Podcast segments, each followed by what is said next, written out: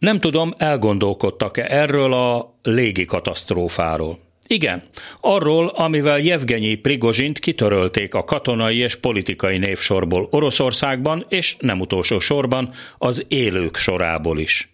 Mondjuk ebben semmi meglepő nincs. Kötve hiszem, hogy lett volna olyan biztosító társaság, amely a Wagner csoport, valódi nevén a Bérgyilkos ZRT vezetőjével, Jevgenyi Prigozsinnal a júniusi lázadás óta hajlandó lett volna életbiztosítást kötni. Ami történt, az egy olyan dráma, amiben csupa visszataszító jellemű negatív figura játszik. Egyfajta orosz Adams Family. Az természetesen senkinek sem kétséges, hogy vajon kinek állhatott az érdekében, hogy Prigozsin így végezze. Oroszországban sokat jelentenek a jelképek, és ebben az esetben az időzítésnek is jelképes ereje volt.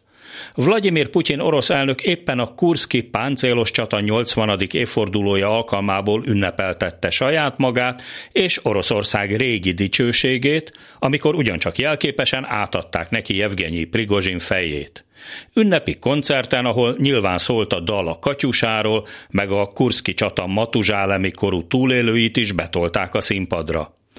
Csak a történelmi pontosság kedvéért teszem hozzá, hogy a Kurszki csata valóban hadászati fordulatot hozott a második világháború menetében, de rettentő áldozatok árán. Oroszország éppen négyszer annyi harckocsit és kb. háromszor annyi embert veszített, mint Németország a Kurszki katlanban. Csak hogy Oroszországban az emberélet sohasem számított. Most sem számít. Mert hogy Prigozsin halála is beleillik a különféle módszerekkel meggyilkolt emberek sorába, akik valamiért kellemetlenek voltak Vladimir Putyin számára. Vegyük sorra. Az ukrajnai háború kezdete óta több mint egy tucat katonai vezető és oligarha esett ki a nyolcadik emeleti kórház ablakon vérvétel közben. Lett öngyilkos a családjával együtt, vagy zuhant a jachtjáról a tengerbe. Korábban Alexandr Litvinenko volt KGB tisztet rádióaktív polóniummal tették el lábalól.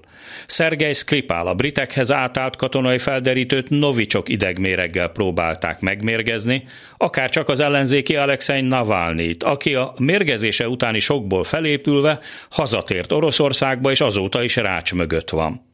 Még mindig jobban járt, mint Boris Nemcov, a másik ellenzéki politikus, akit Moszkva kellős közepén a nyílt utcán lőtt, agyon egy merénylő vagy a csecsen háborút bíráló Anna Politkovskaja újságíró, akit a saját lakása lépcsőházában lőttek agyon.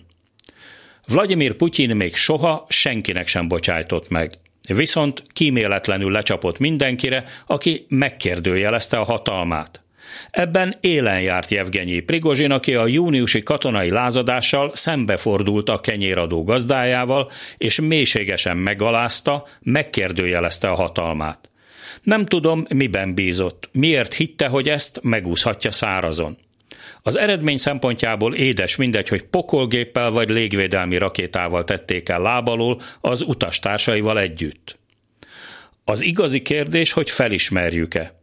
Putyin Oroszországa rákos daganatként terjeszkedik a földrészen, és cseppet sem mindegy, hogy Európában hol, miféle áttétet képez. Nekünk, magyaroknak sem.